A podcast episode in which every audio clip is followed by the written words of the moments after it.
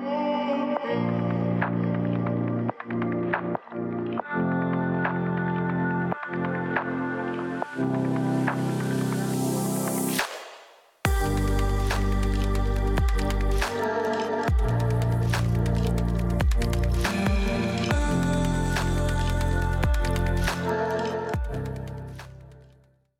Dámy a pánové, vážené divačky a vážení diváci, vítáme vás v pořadu Klenoty života na Svobodné televizi.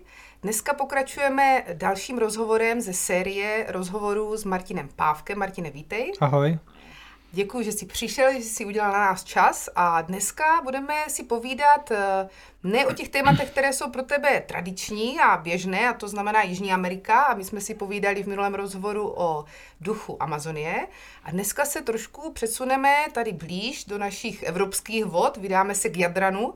A ty nám povíš, co jsi zažil eh, na jednom ostrově v Dalmácii, kde jsme se potkali a kde jsme se vlastně společně jsme si vyměňovali ty moudrosti předků, které sbíráme každý na jiných místech, ale zjistili jsme, že to má mnoho paralel. Takže jaký je tvůj vztah Chorvatsku a kdy se tam možná poprvé vydal a jak tě napadlo třeba navštívit ostrov Vis? No, tak eh, je to prostě jasná destinace, která táhne nás všechny tady. Za mě teda, kromě určitých oblastí v Karibiku, je to pořád nejhezčí moře. Byť si každý myslí, že ten Pacifik v Jižní Americe je hodně jako přitažlivý, tak je to živel, ale není to tam tak jako hezký, je takový přívětivý. No a e, já jsem tam vlastně přijel na ten ostrovis na tvé pozna- pozvání na tu akci, kterou nějak jsme tam uskutečnili a vlastně mm, mě tam lákalo to, že to je trošku izolovanější místo toho tradičního že jo, pobřeží.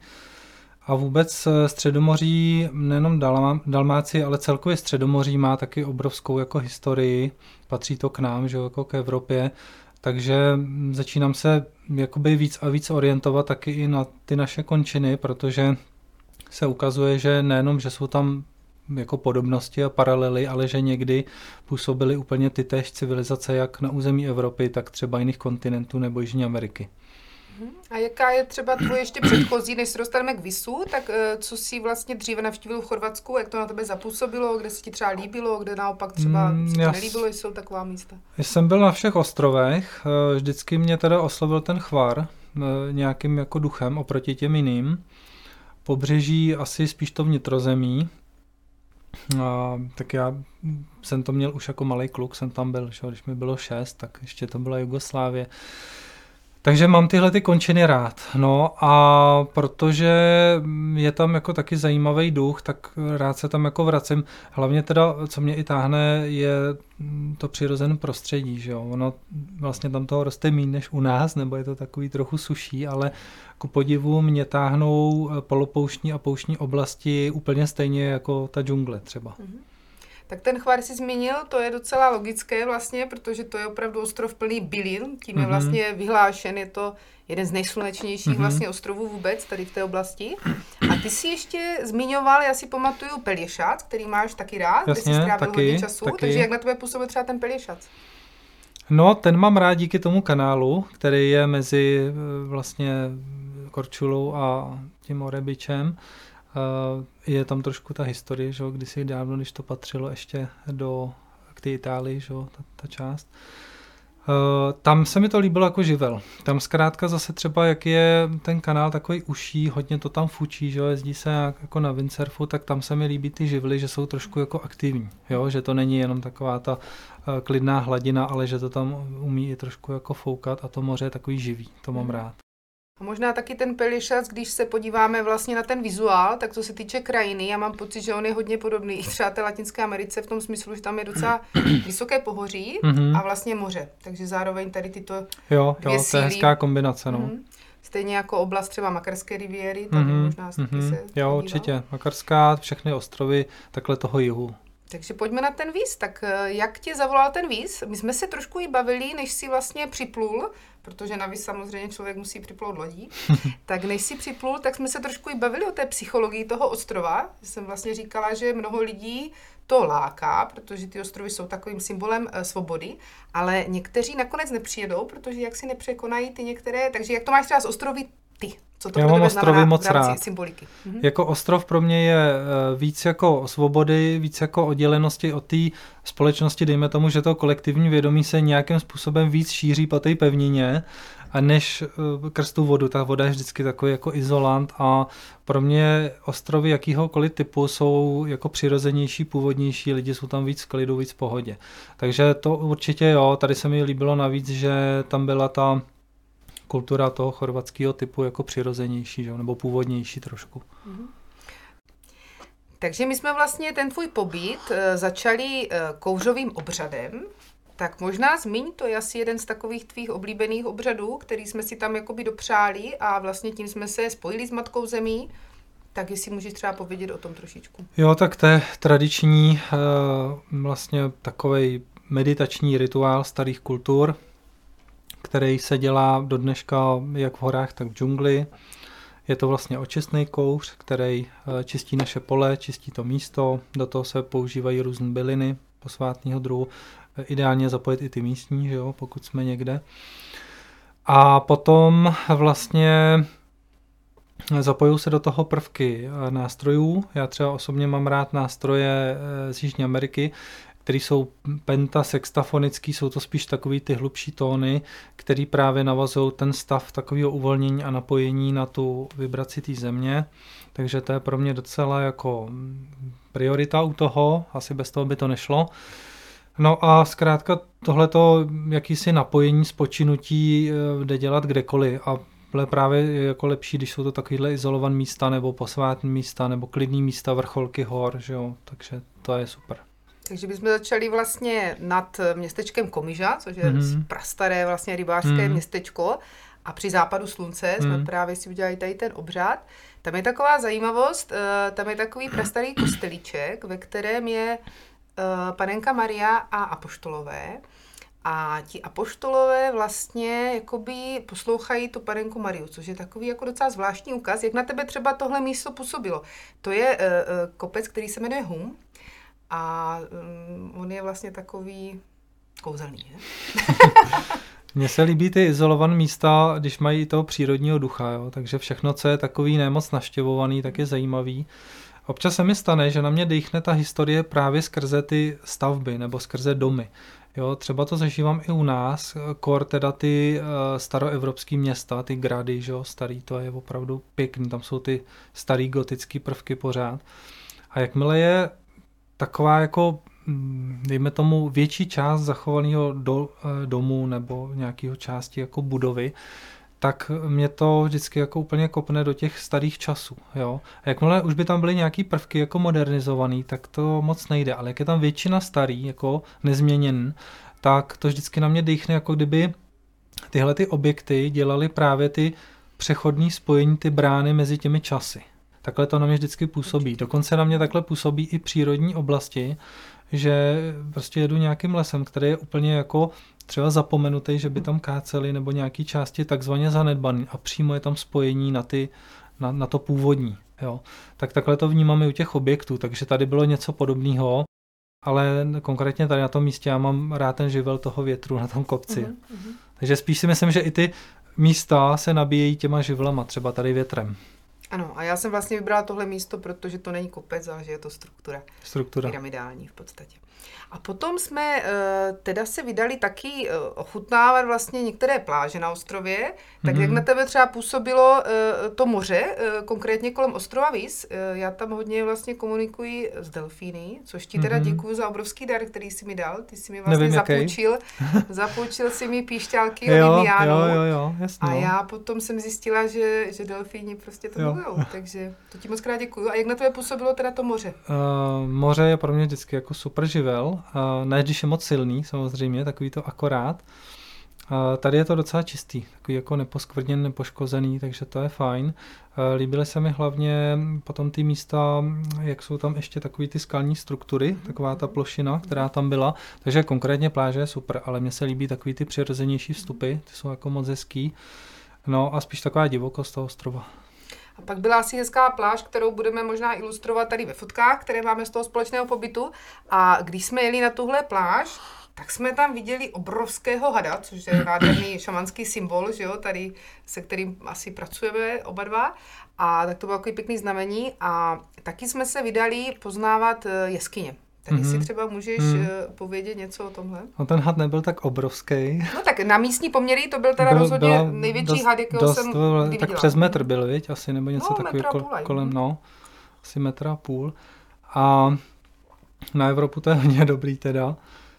A to se vždycky ukáže, jo, ty zvířata, ty přijdou v určitých okamžicích, nebo třeba, když jsme mluvili i v tom minulém díle o nějaký té cestě, která je otevřená, tak to vždycky doprovází zvířata. Když se děje něco jakoby novýho, nebo i když jsem jel na nějaký místa k pozoru dravce, třeba když krouží kolem, No a potom si zmiňovala tu jeskyni, to bylo docela zajímavý, protože ta byla z krystalické struktury vlastně, to znamená celý to byl křemík, i když některé ty části vnějšně vypadaly jako do oranžova, že na první pohled to nebylo poznat, ale vlastně křemíkový takový lůno té matky, jo, to bylo hodně zajímavý. Některé kameny třeba i jako v Jižní Americe mají vysoký obsah křemíku, taky, že to není vidět, že by to bylo, ale tady se mi líbilo, to byly vlastně vyloženě kameny, že jo, průhledný části, které se tam jako vyskytovaly, takže tam bylo zajímavé mm, to napojení. Já ty jeskyně mám docela rád, že tam člověk je jenom ve svém poli a v tom nitru té planety, jo, což je vlastně trošičku takový princip i toho rituálu kouře, i toho anského vlastně systému, který především, nebo jako první věc, má napojení naší pupeční šňůry na tu matku zemi. Tak to si myslím, že se děje právě v těchto těch místech. Určitě, já myslím, že je to takový urychlovač toho převibrování se do té přirozené frekvence, ve které vlastně přicházíme jo. na zem jo. a pak jakože o časem mnozí z nás ji ztrácejí. Takže to jsou jeskyně. Co ještě třeba na tom vysetí tak jako utkvilo, co, co jsme tam zažili? No, mně se vždycky líbí přes tím vnitrozemím, to mám rád, takový ty náhorní plošiny, já jsem spíš na náhorní plošiny, musím mít rozhled vždycky, takže to mám jako nej, nejradši na tomhle. A pak se mi líbí malinký ostrovky kolem, když tam jsem už nevyrazil, ale je to hezký. No tak to je třeba možná výzva na příště, že možná. když se podaří, tak možná jsme nějaké mm-hmm. lidi, že jo, a mhm. objedeme to kolem, protože ten uh, víz, tam je velmi mnoho uh, ostrovů v jeho okolí, které třeba i nejsou obydlené mm-hmm. A mají teda obrovskou sílu, bohatství energetické a tak dále. Já si ale ještě pamatuju, že jsme měli takový uh, zážitek zase ještě v jeskyni, která byla člověkem postavená a to, že jsme si vlezli do starého eh, sudu vlastně na víno jo. Eh, v rámci ochutnávání do Brutek Dalmácie, tak mm-hmm. to je jeden sud, který pochází, snad to tam vystavili Švýcaři velmi dávno, před více než 100 lety, a tam jsme si taky právě zarezonovali zvukem krásně. No takže, tam si zpívala. No, takže... To je tvoje parketa zase, do toho já diváci uvidí nevím, některé... čím zasáhnout. diváci uvidí některé fotky, uh, uvidíme si ze zvuku nebo bez zvuku. Takže to je jak ještě jedna věc.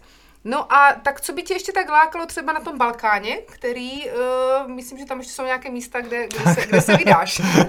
já mám jasný názor, že Balkán Uh, vůbec uh, okolí Středomoří je plný megalitů, takže to je jasná věc. Ty už si některý z nich uh, jako zmiňovala předtím, že jo, taky, že znáš a já teď i jako mapuju další místa, kde se co nachází, protože Středomoří zdá se, že to, co vidíme na břehu, je jedna věc, pozůstatek, spousta věcí bude pod vodou, když Středomoří ještě nebylo v téhle formě. Já si myslím, že to je výzva jako do budoucna, ale podle toho, co se ukazuje teď, tak naši pradávní předkové byli naprosto stejní, jak Evropa, tak Jižní Amerika, tak jiný kontinenty. Mm-hmm.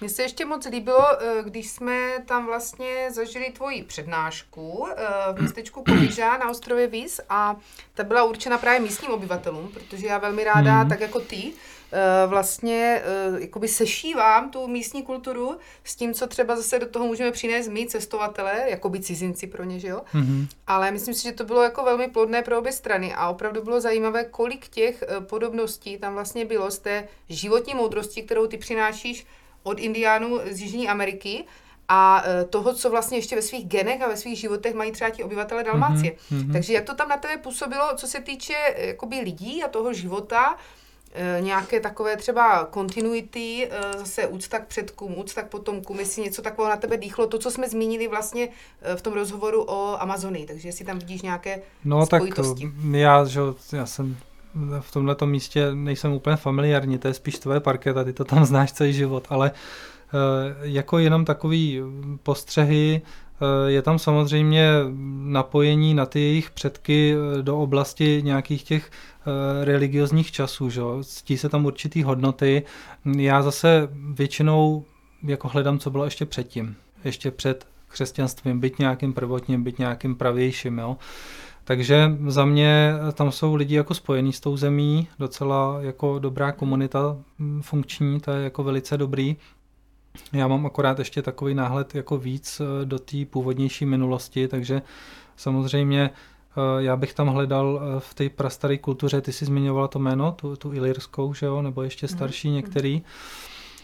Jinak, co se mi líbilo, když se mluví o těchto věcech, které jsou paralela s tou Jižní Amerikou, že v těch lidech to vždycky rezonuje. Mm. Že ne, vůbec nezáleží, jaký je vyznání, jaký je uh, jako hm, životní styl, v jaké žili kultuře, ale když jakoby nenarušíme tu jejich kulturu, když jim neschazujeme nějaké jejich pravdy, které potřebují ještě uh, nějaký čas žít, tak je pěkný, že uh, ty původní pravdy někdy, nebo původní slova, původní vlastnosti uh, lidu, Někdy to taky indiáni v Jižní Americe nazývají jako lengua madre, to znamená mateřský jazyk, kterým když budeme hovořit, tak každý bude v rezonanci, nebo každý, kdo je trochu napojený na tu zemi, jo, na, ten, na, ten, na to pole. Takže vlastně, když jsme začali zmiňovat ty paralely, které nešly do žádných jako náboženských dogmat, ale do té původní podstaty bytí, do těch původních přírodních pravd, tak ty lidi vždycky jako rezonují a nakonec se jim to líbí. Mm-hmm. Což je takový jakoby ten společný klíč. Mm-hmm, určitě. A třeba v té Dalmácii tam eh, ti lidé tady ty jakoby znalosti toho přírodného života, oni je nemají fakt v hlavách, ale mm-hmm. oni je mhm. skutečně žijou. Takže to mají jakoby hodně uložené v tom těle. Ty taky pracuješ eh, s duchem eh, bylin a s různými, vyrábíš vlastně vůně a parfémy, možná bys si mohl tohle zmínit, protože taky tě ta návštěva vlastně inspirovala teďka k nové vůni, tak nám něco o tom hmm, řekni. No tak vůně spíš jsou to ty šamanské esence, mm. co vyrábím. To jsou vlastně, mm, vlastně takový jakoby jak bych to řekl, šamanský vody nebo prostě takový esence, který mají v sobě duchy rostlin Amazonie a hor.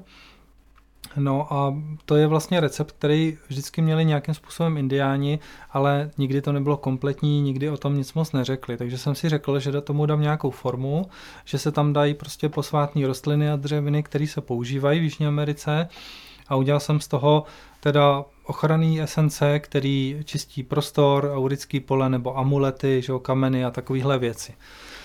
No a vlastně eh, v Dalmácii zase se objevily nové vůně, esenciální vůně i byliny. Já jsem něco přivezl i trochu ze Španělska, takže vlastně eh, i díky tomu vznikla i nová esence jako slovanského typu, která teď budu mít třeba během pár týdnů k dispozici.